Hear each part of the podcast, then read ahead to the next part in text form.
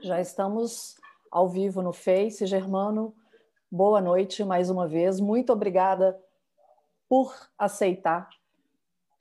E queria que você contasse um pouco como está aí, nessa terra deliciosa do Rio Grande do Sul, como está nesse momento de confinamento.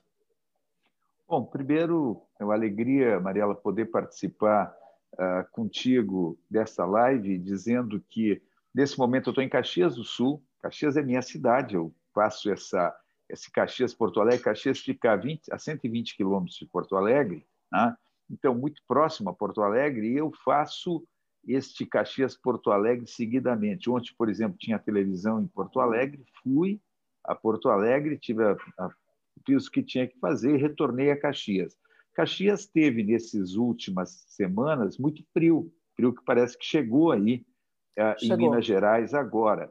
Nós tivemos temperaturas aí, Caxias, por exemplo, uh, fez uh, menos um, menos dois graus, uh, sensação térmica de menor do que isso, mas agora já esse frio passou e nós já tivemos hoje um dia de muito sol e com temperatura de 25, 26, 27 graus. Então, a, a, a, o frio maior passou. Não sei se volta ainda nesse inverno, porque tivemos nós estamos tendo invernos aí bem diferentes dos invernos que tínhamos, com onde o frio era muito maior do que estamos tendo agora. Mas uma alegria, Mariela, poder falar contigo, conversar um pouquinho sobre esse momento e principalmente no momento que nós temos um ano eleitoral, uma eleição municipal e uma eleição totalmente diferente das outras, né?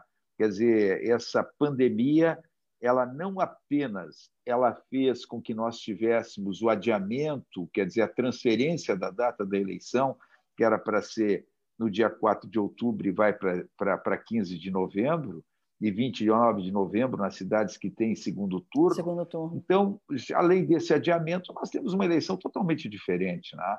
começa diferente até agora, que as famosas convenções de homologação das candidaturas, que era o grande ato de lançamento dos candidatos a prefeito, vice-prefeito, vereadores e eleições municipais anteriores, nós tínhamos aquelas festas de lançamento, pois bem, essas festas não acontecerão.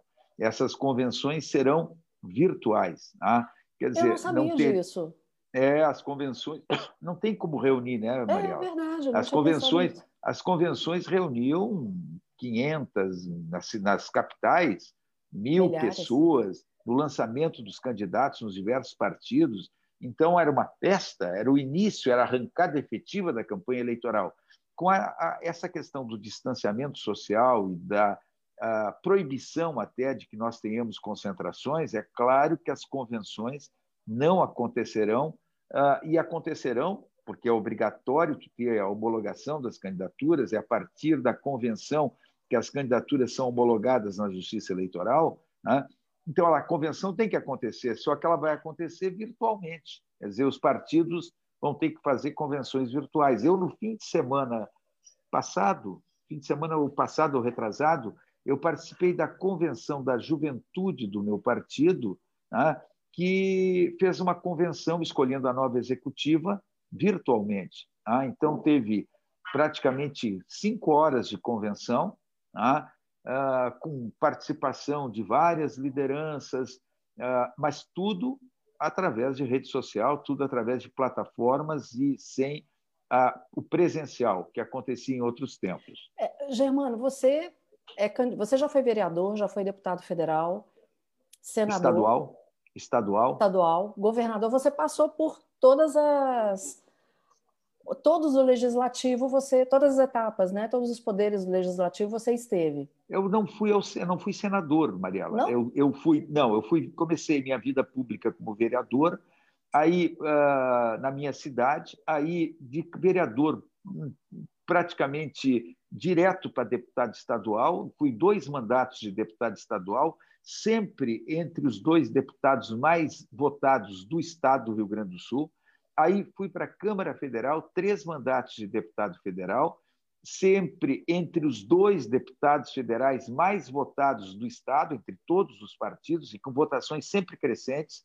e aí fui ao governo do Estado. Tá? Então, ah, na verdade, eu fui governador de 2002 a 2006. Era para ter concorrido ao Senado nessa eleição passada, mas o fato de nós termos esta falta de uma mudança no sistema eleitoral e partidário, fato de nós termos nesta eleição 33 partidos que vão apresentar, que podem apresentar candidatos, 33 legalizados e 75 em fase de legalização, o 75? fato de nós termos 75 em fase de legalização, 33 legalizados, 33 partidos podem apresentar candidatos a prefeito e a vereador nesta eleição. Tá?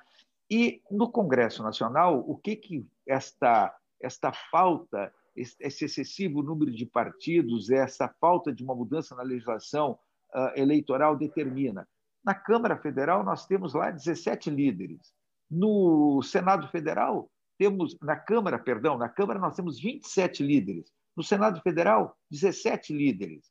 Então, é uma coisa que realmente, Mariela, não motiva tu assumir um, desafio de ir para dentro do Congresso Nacional se não mudar isso tudo.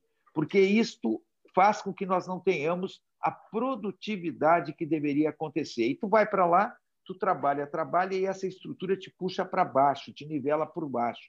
Então eu tinha uma eleição praticamente muito bem encaminhada e eu resolvi não ser candidato. Conversei com a minha família, conversei com as pessoas mais próximas e tomei a decisão de não concorrer, sabendo que tinha uma eleição praticamente assegurada. Né? Ah, e por quê? Por causa desse quadro. Eu espero que isto mude, que nós tenhamos agora a cláusula de barreira, a proibição das coligações proporcionais, que essa eleição já, já não vai ter possibilidade de coligação na proporcional, isso poderá começar a reduzir o número de partidos políticos, mas ainda acho que nós precisamos de complementação de uma reforma política para valer que mexa mais profundamente no sistema partidário e no sistema eleitoral. Germano, você é, me fez pensar numa coisa. O que, que te levou a ir para a vida pública? Qual foi o seu propósito? O que, que te motivou, num primeiro momento, a ir para vereador, vereador, né? Eu, na verdade, Mariela, eu, eu tinha uma atividade muito forte dentro da comunidade. Eu fazia duas faculdades, fazia faculdade de odontologia, faculdade de direito. Tá? Ah, eu era ah, diretor, no momento que fazia as duas faculdades em Porto Alegre, na Universidade Federal do Rio Grande do Sul, eu, na minha cidade, eu era diretor cultural do, do, do clube com o maior número de associados na época na época ainda os clubes sociais eles tinham aquilo que hoje não tem mais porque tudo acontecia dentro dos clubes dentro do hoje clube. não hoje os clubes ah, eles se não têm uma atividade esportiva forte os clubes sociais estão desaparecendo tá? e, e eu, eu tinha uma atividade muito forte departamento social departamento cultural eu era diretor do Caxias que hoje à noite Hoje à noite decide o, o campeonato gaúcho com o Grêmio, tem duas partidas, o meu, meu Caxias está na final do Campeonato Gaúcho. Né? O meu Galo e... está na final do Mineiro hoje. Hoje também, hoje também, é verdade. O, o, o, Atlético joga com. Com Tom Bense. Tom Bense a final. E o, e o Caxias joga com o Grêmio a final aqui. Né? Na verdade, o, o Caxias está para o Atlético aí. Quer dizer, está para o Tombense. O Caxias é, é, é, zebra nessa disputa, como o Tombense é zebra em Minas Sim. Gerais. Mas eu era diretor do Caxias, eu era diretor cultural, diretor social, era professor de curso pré-vestibular. Né? E essa Nossa. atividade toda, e essa atividade toda me levou ao convite para eu fazia política estudantil, tá? desde a época eh, de antes de entrar na universidade, eu já fazia política estudantil, participava do Grêmio Estudantil, era dirigente estudantil, e isso me levou ao convite para ser candidato. No primeiro momento, não tinha na minha família ninguém que tinha concorrido a cargo eletivo. Tá?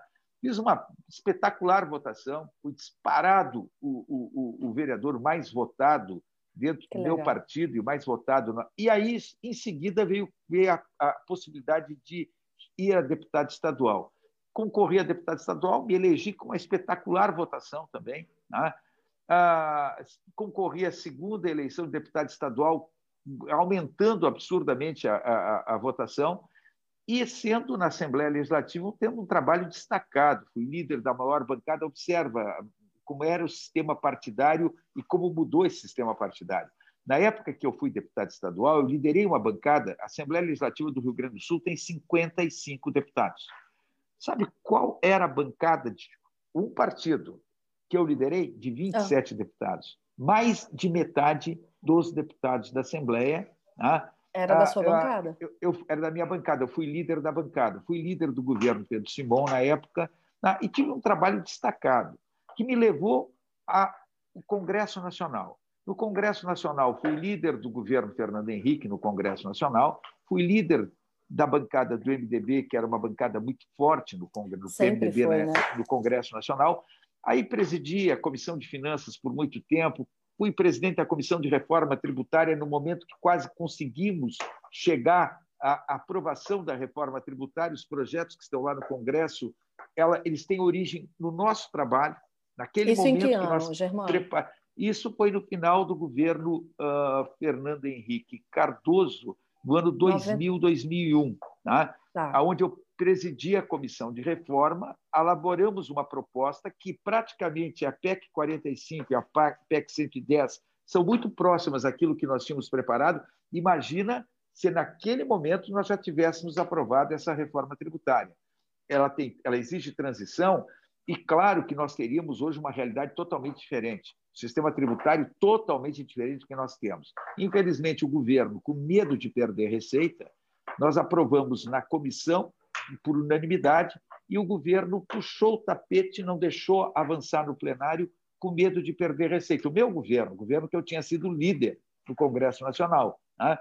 E, mas aquele trabalho que nós fizemos na época simplesmente não se perdeu, tanto que as propostas que hoje estão no Congresso têm tudo a ver com aquilo que nós produzimos.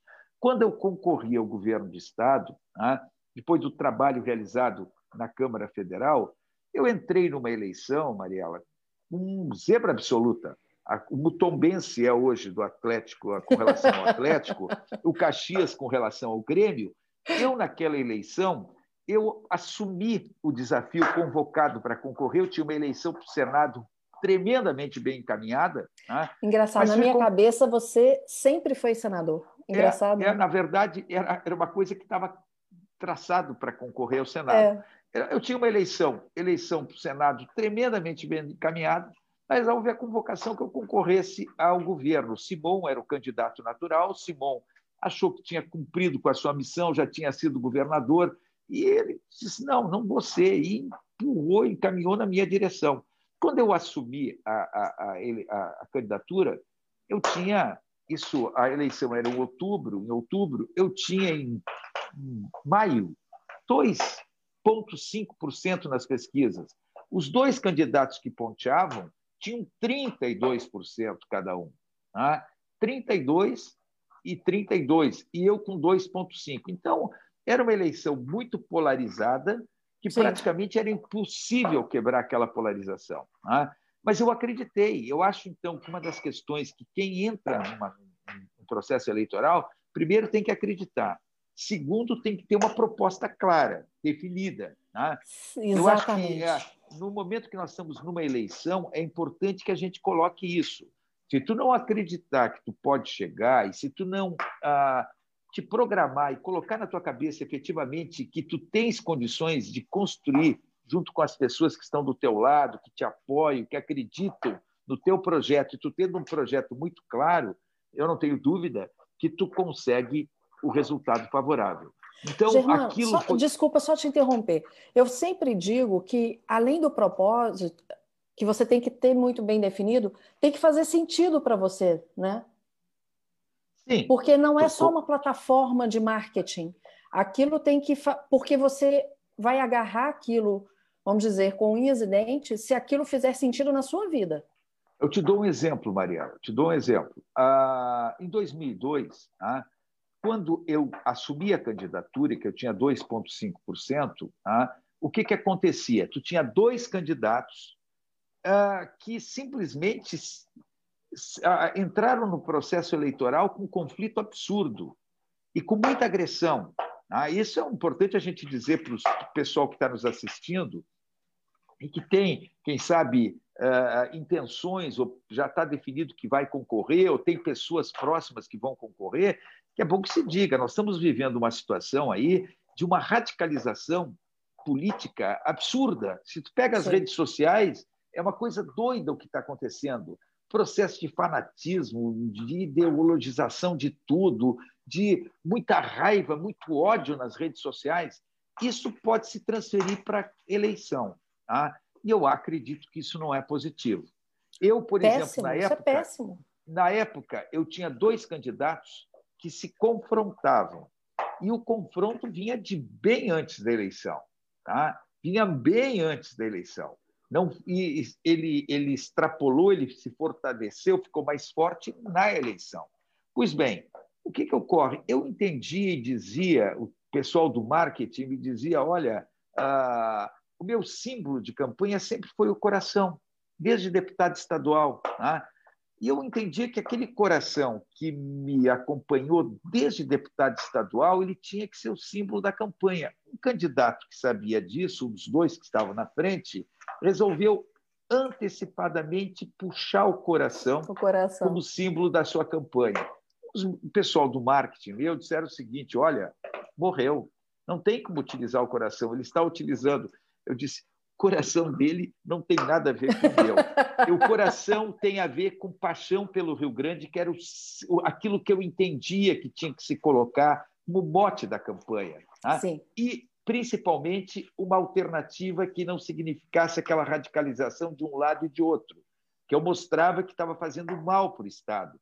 Então, para vencer a polarização, eu tinha que mostrar um novo caminho, um caminho sem radicalismo, um caminho de construção de união, de pavimentação de algo muito melhor, tá? e que só poderia se fazer se nós tivéssemos o fim daquele processo de radicalismo que nós estávamos tendo. Pois bem, isso passava pelo slogan da campanha, isso passava pelo símbolo da campanha, isso passa por o candidato acreditar nisso. Ele tem que transmitir isso, mas ele tem que acreditar. Se ele não acredita, fica tudo muito difícil. Falso. Pode ser o melhor marqueteiro do mundo, ele não consegue fazer com que o eleitor uh, se convença. O candidato tem que acreditar no que ele está dizendo e naquilo que é uma proposta principal do seu encaminhamento.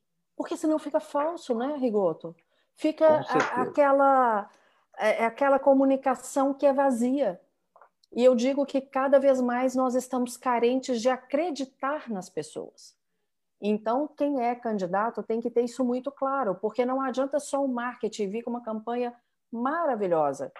E aí entra, vocês muitas vezes têm que ler algo que alguém escreveu para vocês, né? Ah, aí que está o detalhe. O que que tu vê candidatos e tu vê não candidatos? Tu vê pessoas que ocupam cargos. Hoje eu estava vendo a esposa do Trump tá? fazendo um pronunciamento na, na, do Trump, fazendo um pronunciamento na convenção republicana. Ela lendo, mas ela lia e tu sentia que ela não tinha emoção nenhuma naquilo não que ela estava lendo. Então ela olhava para um lado, olhava para o outro, porque tinha a, a, ali passando na frente dela todo o, o scriptzinho e todo o texto. Tá? Ela olhava para um lado, mas quer dizer, se o candidato ou mesmo quem não é candidato, mas ocupa uma, uma função executiva, ou mesmo no parlamento, ele não é, passam para ele um pronunciamento e ele não sente aquilo que está dizendo, tu pode ter certeza, isso impacta muito menos, isso convence muito menos e isso tira a força do que ele está dizendo. Então tu tem que acreditar. Por isso que na minha campanha eleitoral para governador e mesmo nas campanhas de deputado, governador é claro, tu tens cargo executivo, tu tens uma, uma, uma, responsabilidade muito maior, porque tu tem o tempo de rádio e televisão. Num cargo legislativo, tu não tem rádio e televisão, tu tem no máximo durante a campanha eleitoral Segundos. alguns minutos, um minuto, dois minutos. No tempo de, de no, no cargo executivo, tu tem tempo de rádio e televisão, então é fundamental que tu saiba exatamente aquilo que tu quer transmitir e tu não passe apenas pela ideia de um marqueteiro, de uma pessoa que, por mais competente que seja, tá? ele não pode uh, induzir aquilo que tu não acredita. Ele não pode passar algo que tu não, não sinta efetivamente. Então, isso é importante não para um candidato. Eu vejo muita gente ocupando cargo público hoje, tá? chefe de executivo pelo país afora, e que tem uma capacidade de comunicação horrível, porque principalmente muitas vezes não está acreditando naquilo que está dizendo e está lendo algo que passaram para ele. Germano, eu bato tanto nessa tecla. As pessoas acham que a comunicação é, é, se ela sabe falar, ela sabe comunicar. E isso não é verdade. As pessoas precisam entender que a comunicação ela tem que vir de algo que ela acredita. Eu então, sei que mesmo... tu trabalha muito, eu sei que tu trabalha muito com dicção tá? com, com oratória. Tá? É competência da comunicação, né? Competência um da comunicação como um todo. Tá? Agora, é isso que tu está dizendo. Não adianta tu ter uma boa articulação, Não. tu teres uma, uma boa respiração, tu ter até uma voz que favorece, mas se tu não sente e se tu não acredita naquilo que tu está dizendo, ou tu não demonstra acreditar naquilo que tu está dizendo. Então, isto é muito importante. Agora, eu quero dizer, Mariela, que esta eleição, a gente voltando ao, ao tema da eleição, tá? eu citei um exemplo de uma eleição que eu tinha praticamente uma eleição perdida e venci a eleição porque acreditei e tinha uma proposta, tinha um projeto, tinha pessoas que acreditavam nisso. Eu consegui mobilizar as pessoas que efetivamente transformaram algo que era praticamente impossível num resultado favorável. Então, isto pode acontecer numa eleição municipal, como nós vamos ter agora.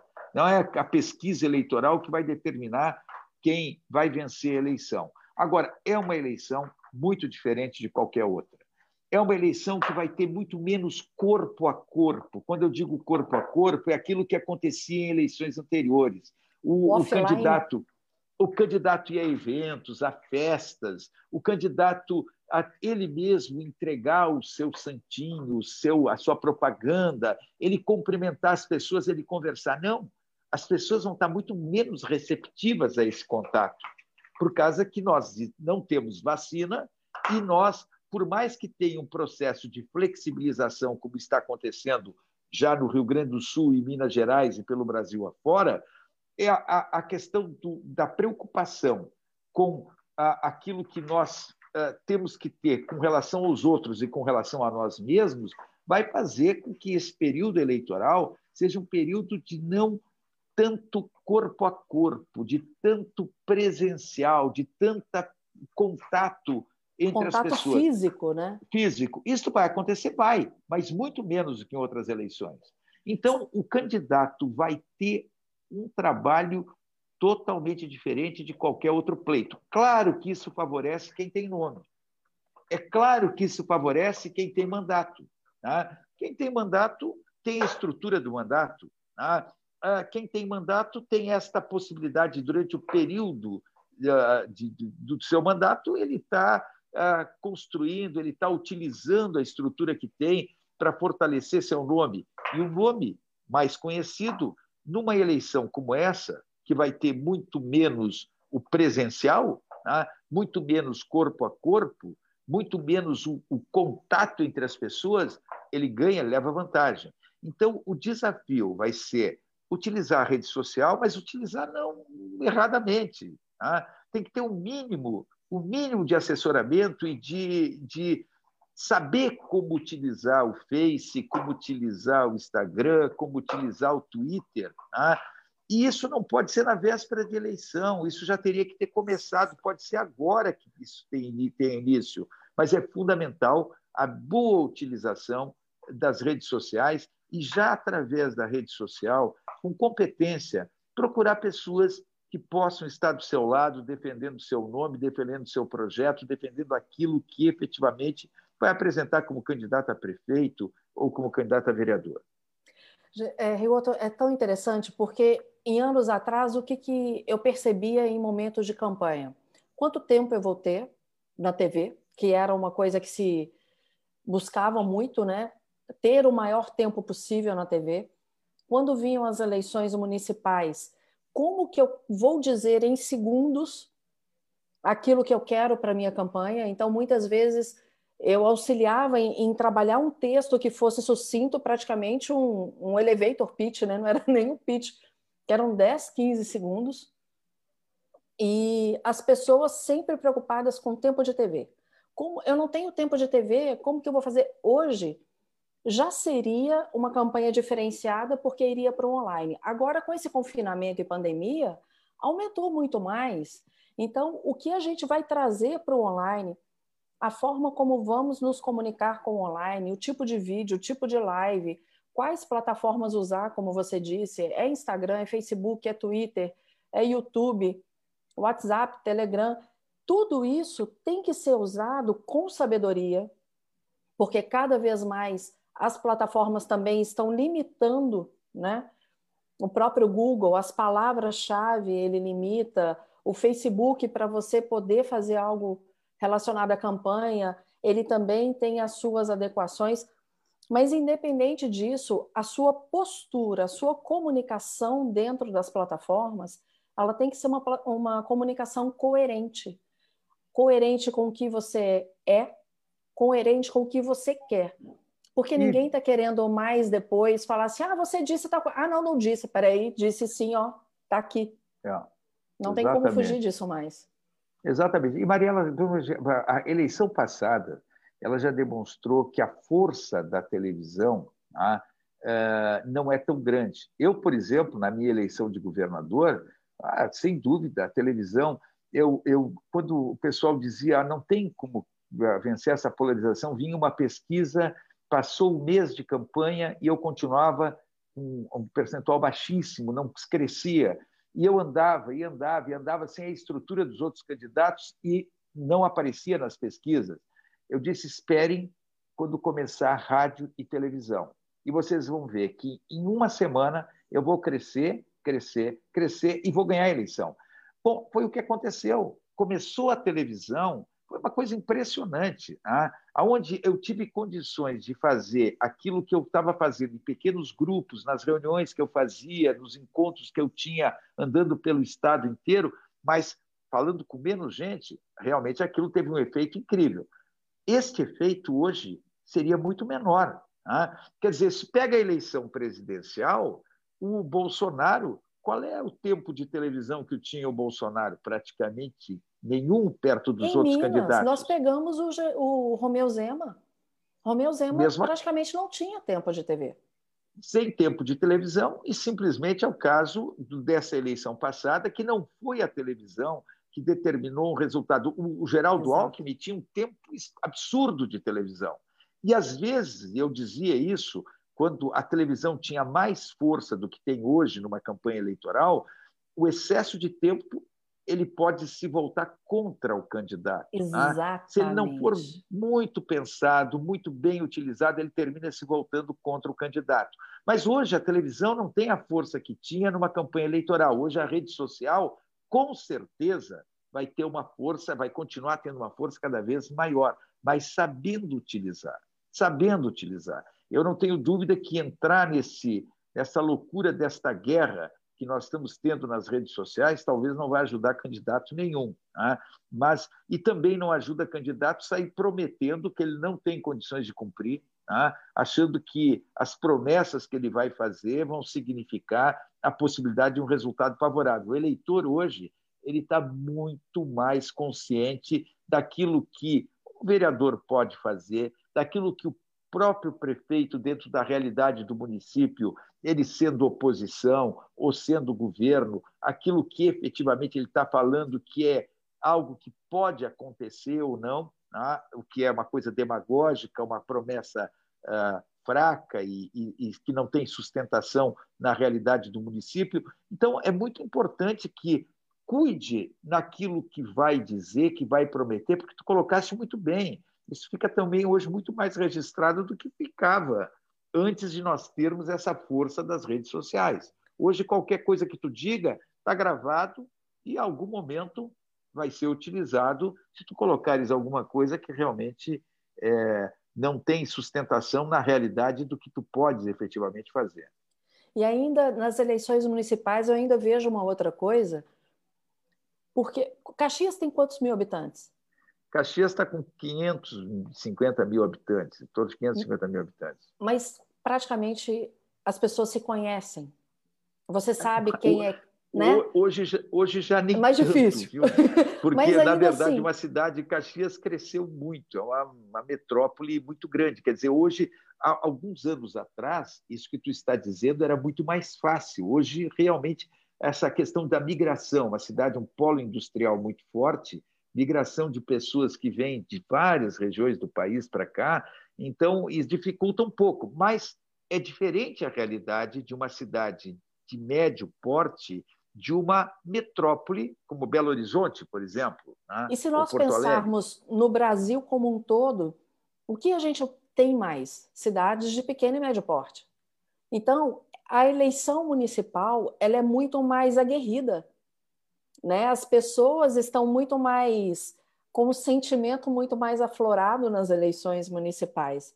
E eu percebo que com o online muito ativo nas eleições municipais, a abrangência que vai ter na sua cidade, é, você tem que ser muito de verdade, você tem que ser muito, tem que estar muito convicto do, convicto do que você quer, porque vai tomar uma proporção que às vezes as pessoas não imaginavam. A exposição é, não... é muito grande. E não dá para esquecer, Mariela, que tu está, tu está colocando algo que uh, também tem a tua biografia, tem a tua história. Exato. Que principalmente nas cidades pequenas e médias, a, as pessoas conhecem mais a história do candidato, né? conhecem mais as condições que tem o candidato. Então, tu não pode enganar, tu não pode mudar efetivamente aquilo que realmente tu tens condições de realizar, de fazer, até pela tua história, pela tua biografia, pelo que tu já fez ou não fez. Não? Então, nas cidades pequenas e médias, tu tem toda a razão. É muito mais fácil para o eleitor ele verificar aquilo que é real, que é verdadeiro, daquilo que é falso e daquilo que é uma promessa apenas demagógica ou impossível de ser realizada fica muito, é, é, muito mais forte a palavra legado né, nessa, nas eleições municipais. E ainda tem aquela coisa assim, fulano, filho de Beltrano, neto de Ciclano. Então as pessoas vão ligando a quem a gente é. Claro que a gente tem a nossa personalidade. Eu digo a nossa, não sou candidato, mas o candidato tem a sua personalidade, tem o seu jeito de agir, mas é sempre é, a comunicação ela tem que ser muito sincera porque ela traz uma história que ali ela não vai ser mudada de uma hora para outra. Ela vai ser é uma história construída. E acho muito o início da nossa conversa, acho muito bonito quando você diz que houve uma história sua. Você participava de movimentos, né? É, você, além da sua profissão, você estava na sociedade e naturalmente foi para a vida pública. Naturalmente a, a, a, isso essa atividade levou. é que essa atividade, Mariela, toda essa, essa minha relação, todo este, este comprometimento com vários setores é que me levou naturalmente ao convite para ser candidato e ao resultado favorável.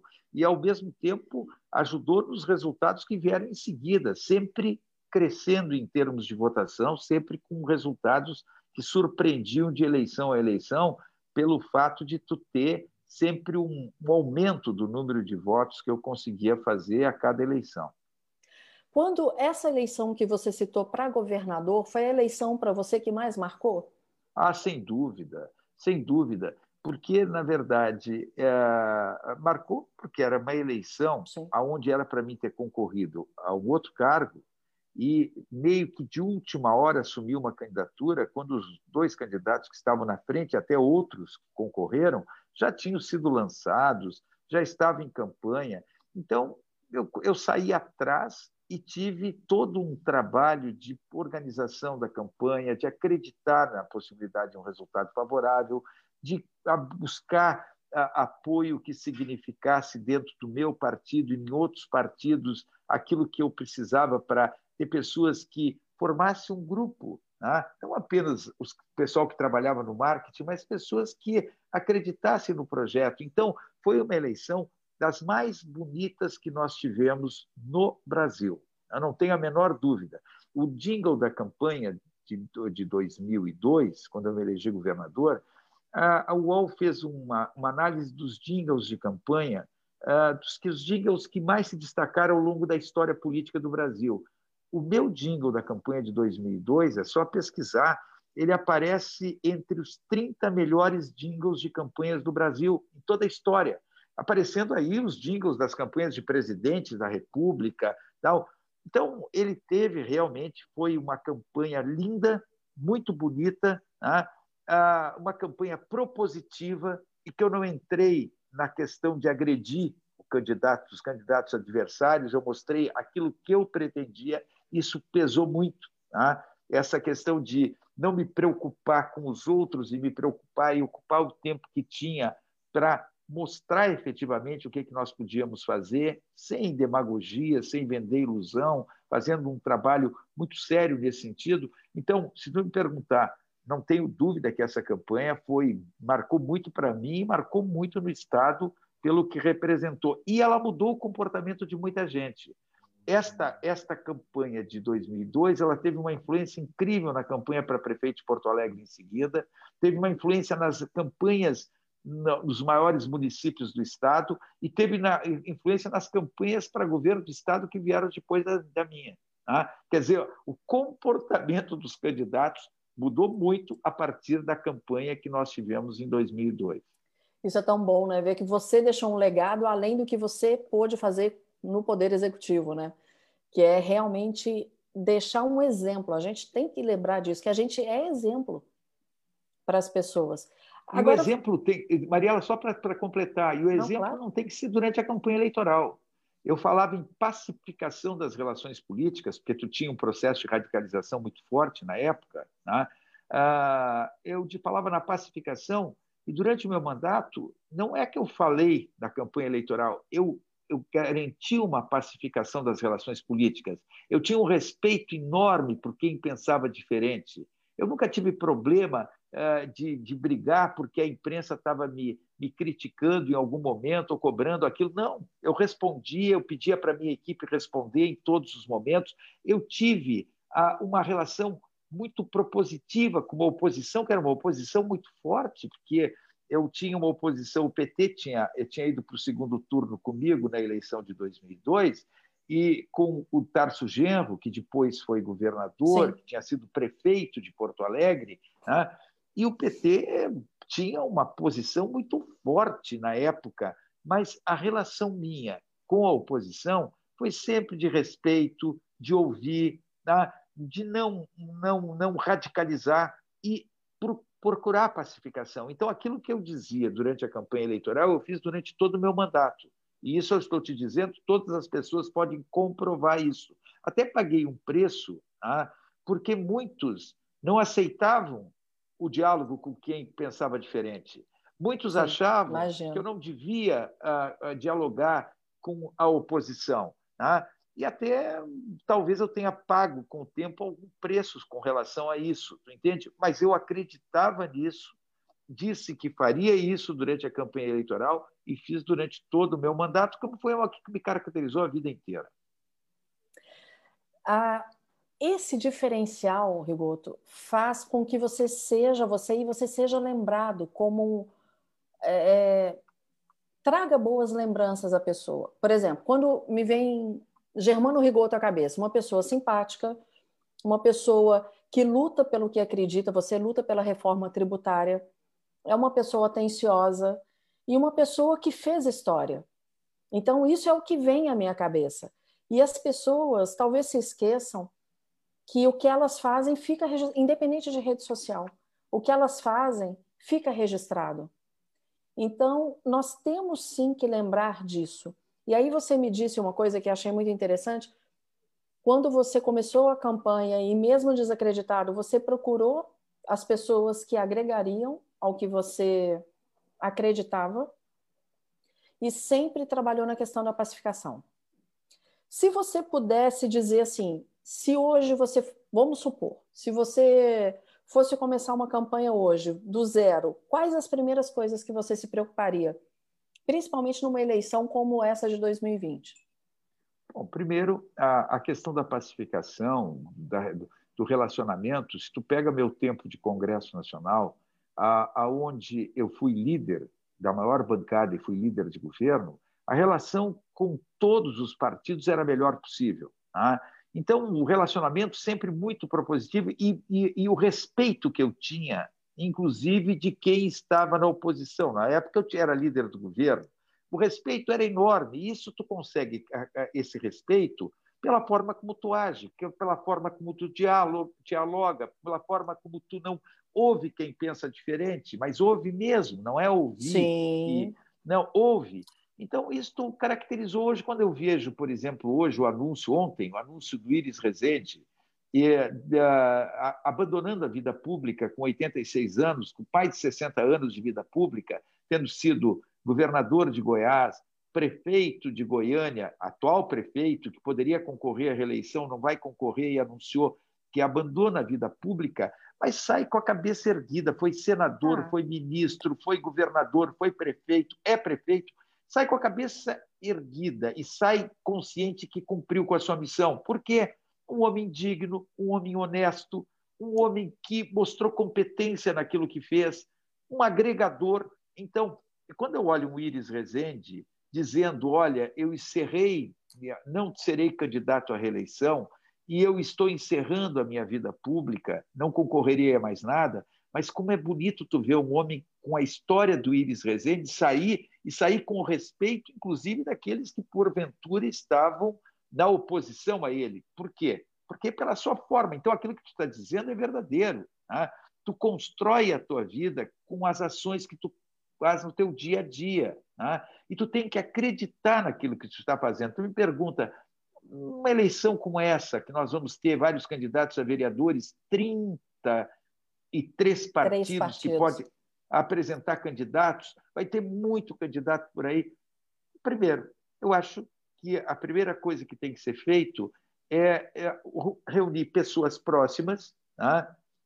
Estou falando de um candidato a vereador, Sim. não estou nem falando no candidato a prefeito, a prefeito, mas o candidato a prefeito ele tem que começar pela sua família, que tem que acreditar no projeto, os seus amigos mais próximos que ele tem que fazer com que acreditem no projeto e vão e vai agregando pessoas em torno a ele, tá? que sejam aqueles que efetivamente poderão formar um comitê de campanha eleitoral, tá? aqueles que terão a responsabilidade de ajudar na organização da campanha. Porque essa história de cabo eleitoral pago, tá? Eh, de, não estou dizendo que não tenha que efetivamente ter pessoas que façam alguma tarefa e recebam por isso, mas é totalmente diferente tu ter pessoas que acreditam no teu projeto e que estão ali por amor, por acreditar. Tá? Então, esses realmente o trabalho vai ser muito maior e tu pode garantir um resultado favorável. Então, o que, que eu faria?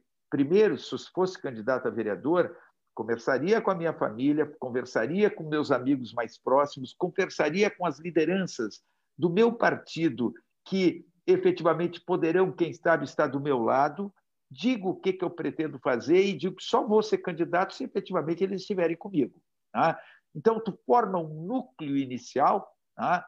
para este núcleo inicial ser o fator de ampliar depois com outras pessoas e, claro, utilizando os meios que se tem. Rede social, menos contato físico, quer é, dizer, que vai de outras eleições, provavelmente tu vai ter que ter o teu santinho, não vendendo ilusão, mas mostrando o teu nome, dizendo basicamente quem tu é e o, o, o, que, que tu pretende, mas não pretende efetivamente fazendo promessas, que às vezes tu vê um, um, um, uma propaganda de campanha com promessas absurdas, que a pessoa Até não olha para aquilo... aceita qualquer coisa, né, Rigor? Qualquer coisa. Mas, então, este, este material, que hoje tu não tem mais como tu tinha em eleições anteriores, a possibilidade de grandes cartazes, de banners, quer dizer, as, as, de banners, as, as, as, propagandas estão muito limitadas pela justiça eleitoral, quer dizer, tu, o, o que tu pode fazer é muito pouco e mais, tu tem menos recursos do que outras eleições,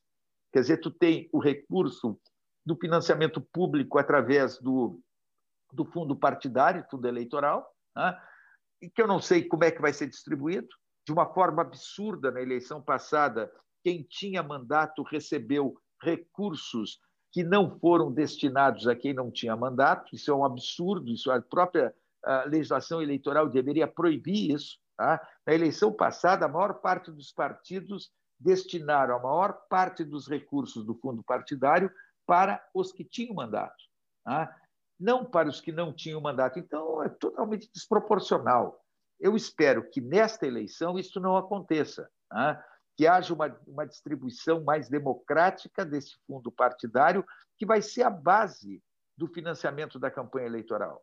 Tá? Nós não temos mais a possibilidade uh, do financiamento privado, nós temos uma justiça eleitoral, um Ministério Público que estão muito atuantes e controlando cada movimento que é feito. Então, cuidado com a, a, a utilização errada de qualquer recurso que venha do fundo partidário. Tá? Tudo tem que estar muito contabilizado, muito certo, porque senão pode ter um resultado favorável e de repente tem uma impugnação ali e adiante. Depois perde né? o que conseguiu. Então essas questões, eu, elas têm que se levar em conta. O partido político tem que ter um contador, tem um profissional de contabilidade que seja disponibilizado para os candidatos, dando as orientações básicas, seguindo essas orientações. Tem que ter um advogado que esteja à disposição dos candidatos, que também diga o que pode, o que não pode ser feito. Então, é uma eleição bem diferente das outras, Mariela, mas eu acredito que a gente está sempre num aprendizado.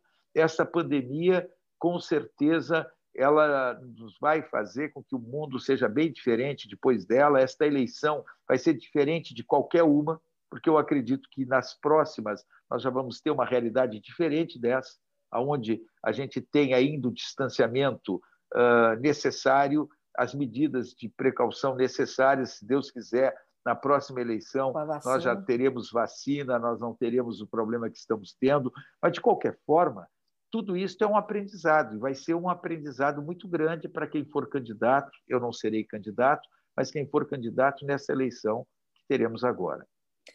Germano, se você pudesse deixar um recado, o que, que você diria com relação à comunicação? O que as pessoas deveriam prestar atenção na comunicação nessa eleição? Porque como já dissemos, será em redes sociais. Quais os principais pontos, além de ser de verdade, é, de ter esse grupo próximo? Você acredita que algo tem que chamar mais atenção na comunicação das pessoas? Bom, em primeiro lugar, é, é claro que hoje nós temos uma, uma radicalização política e tem tudo a ver com a questão nacional, muito mais com a questão nacional do que a questão estadual. Nós temos um quadro onde o processo de radicalização é contra o presidente, a favor do presidente, é qualquer coisa que é dita uh, de um lado com relação a alguma crítica de um lado ou de outro, vem um bombardeio, muito mais um nacional que eu não sei como que isso vai se transferir para o municipal. Agora, eu também tenho convicção que o eleitor do município ele quer saber se o seu candidato principalmente o prefeito, mas também os vereadores, conhecem a realidade do município. Então, a primeira coisa que eu acredito que os candidatos devem fazer é se aprofundar na realidade do município, mas se aprofundar não apenas porque eu sou oposição, eu vou criticar tudo que a atual administração está fazendo. Ah, não, porque a atual administração é, é, é do meu partido, tá? ou eu apoio a atual administração, não tem erro. Não, tem que fazer um levantamento daquilo que está sendo feito, e que está correto, e elogiar o que está correto, e aquilo que tem que avançar, que tem que mudar. Então, eu não tenho dúvida que na eleição municipal, a questão local, tá? as necessidades do, do, do eleitor, do, do, do munícipe. A economia local, ela, né? A economia local ela tem um peso muito forte. Então, um candidato ele tem que se preocupar muito menos em discutir a questão nacional e muito mais em ter um projeto claro, uma proposta clara, uma análise bem feita da realidade do seu município e daquilo que está acontecendo de uma forma correta, ele sendo oposição ou não, ele tem que reconhecer o que está andando bem e tem que dizer aquilo que não está bem, como é que pode efetivamente ser alterado, ser mudado numa próxima gestão. Então, eu acredito que a eleição municipal ela tem um aspecto muito diferente, porque as pessoas querem muito saber uh, o que, que efetivamente pode acontecer de melhor no seu município a partir de uma nova gestão. E fica muito mais fácil. O Emílio fala muito. Ah, Emílio te mandou um abraço, tá? Obrigado. O Emílio é uma pessoa que eu tenho um carinho muito grande por ele. À frente da entidade, eu tive a oportunidade de tantas vezes estar em Minas Gerais e, e participando, participando de eventos tão bons aí pelo interior do Estado, Foi. discutindo é, aquilo que a gente tem discutido, que não é só a reforma tributária, né, Mariela? Eu tenho falado sobre a necessidade de um pacto federativo no Brasil. Eu tenho falado sobre a necessidade de uma reforma administrativa que, infelizmente, não chegou no Congresso Nacional ainda. Não sei por quê. Há mais de dez meses a reforma administrativa está para ser mandada para o Congresso e não foi para o Congresso. A necessidade de uma complementação da reforma política, a necessidade de termos investimentos mais pesados no ensino fundamental, né? E, a reforma tributária que há tanto tempo eu venho me debatendo e Exato. debatendo, discutindo com os mais diferentes setores. Como presidente da Comissão de Reforma Tributária, em Minas Gerais, eu tive mais de uma dezena de vezes, tá? e em todos os estados da federação. Amazonas, Rondônia, Roraima, Acre, todos, Amapá, todos os estados da federação, eu estive conversando com os mais diferentes segmentos. Então, isso na capital e no interior. Então, eu quero dizer o seguinte: este, eu, às vezes, tu não precisa ter mandato para auxiliar na, na, formação de opinião a favor daquilo que tem que acontecer no país. Né? Então, eu hoje estou sem mandato, e não é porque eu estou sem mandato que eu não posso dar minha contribuição. Eu tenho o Instituto Reformar, que me permite, é, a, a, com parceria com os mais diferentes setores, através de seminários, através de palestras, as minhas palestras, Mariela, eram muito presenciais, mas Sim. as mudanças que nós temos com a pandemia, aquilo que nós estamos fazendo agora, e eu quero mandar um abraço carinhoso para todos que estão acompanhando através do Face, através do Instagram, tá? um abraço carinhoso a todos, mas aquilo que nós estamos fazendo veio para ficar. Eu não tenho dúvida que nós vamos ter muito menos presencial pós-pandemia e muito mais virtual. E o virtual vai ser através do home office, o virtual vai ser através do ensino à distância, o virtual vai ser através do e-commerce, o virtual vai ser algo que veio para ficar. Tá? Então, nós vamos ter que nos adaptar a isso também. Agora, eu poderia ter aceito um convite teu, que eu gostaria tanto de voltar a Belo Horizonte, tá?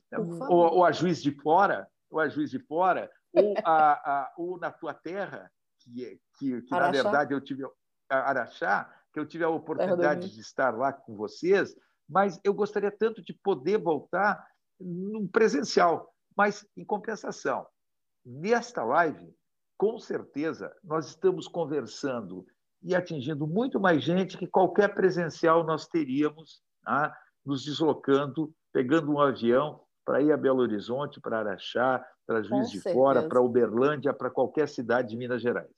Mas ainda estamos te esperando aqui, tá? Não, logo estarei aí, logo estarei aí.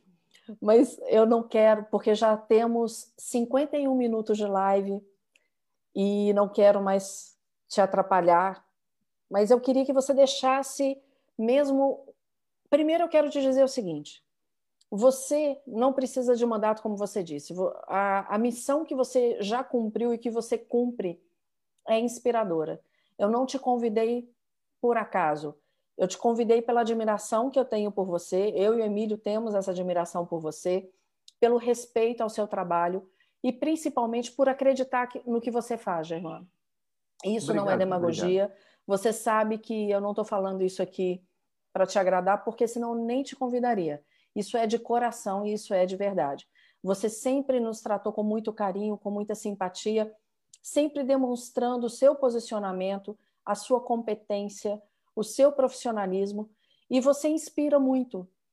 A, a sua batalha, a sua maneira de agir é inspiradora. E o que eu estava dizendo, Emílio sempre diz que o desenvolvimento local é aquilo que vai fazer com que as coisas realmente cresçam porque Caxias vai pensar por Caxias, Belo Horizonte vai pensar por Belo Horizonte, Araxá vai pensar por Araxá, e isso depois se junta, né? Cada cidade pensando nela e vai fazendo um exponencial nisso tudo. E você é uma pessoa que consegue levar isso a todos os cantos. Como você disse, você sempre se preocupou em, em ter uma comunicação ampla, ter uma comunicação respeitosa. Você foi falando, eu fui anotando aqui.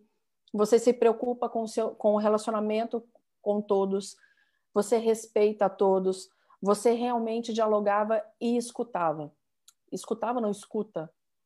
É, Rubem Alves tem um texto que diz que nunca ouviu falar de um curso de escutatória. Sempre tem cursos de oratória, mas não existem é. cursos de escutatória e devia ter. É, e a escutatória verdade. faz a grande diferença. E você é uma pessoa que sabe escutar, você é muito generoso.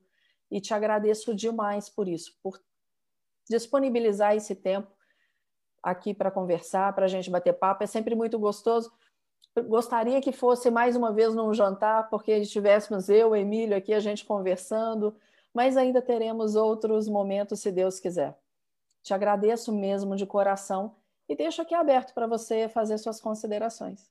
Olha, eu, eu que fiquei muito feliz, Mariela, de poder conversar contigo. Pena que não posso conversar com o Emílio, tá?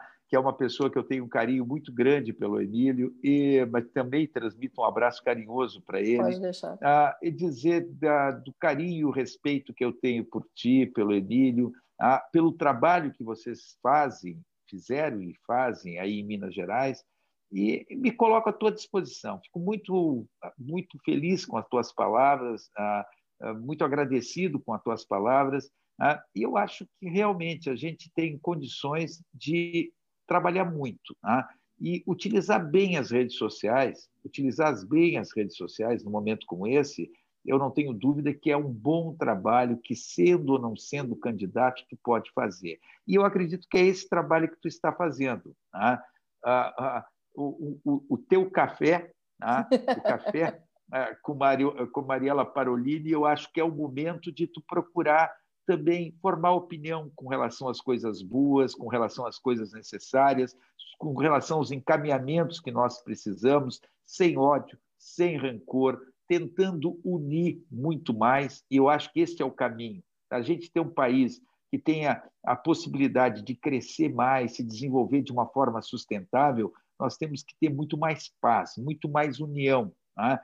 e deixar de lado tá? Uh, essa, essa, o radicalismo que a gente vê tanto por aí. Então, eu, eu acho que a, o teu espaço, o espaço que tu tens, é para isso. Né? E eu fico muito feliz de poder ter estado contigo. E, se Deus quiser, logo, logo, logo eu estarei com vocês aí em Minas Gerais. Se um abraço carinhoso a todos. Muito obrigado. Muito obrigada. Um Bom descanso. Beijo. Um abraço para toda a sua família. Obrigada. Obrigado. Tchau, tchau. Tchau.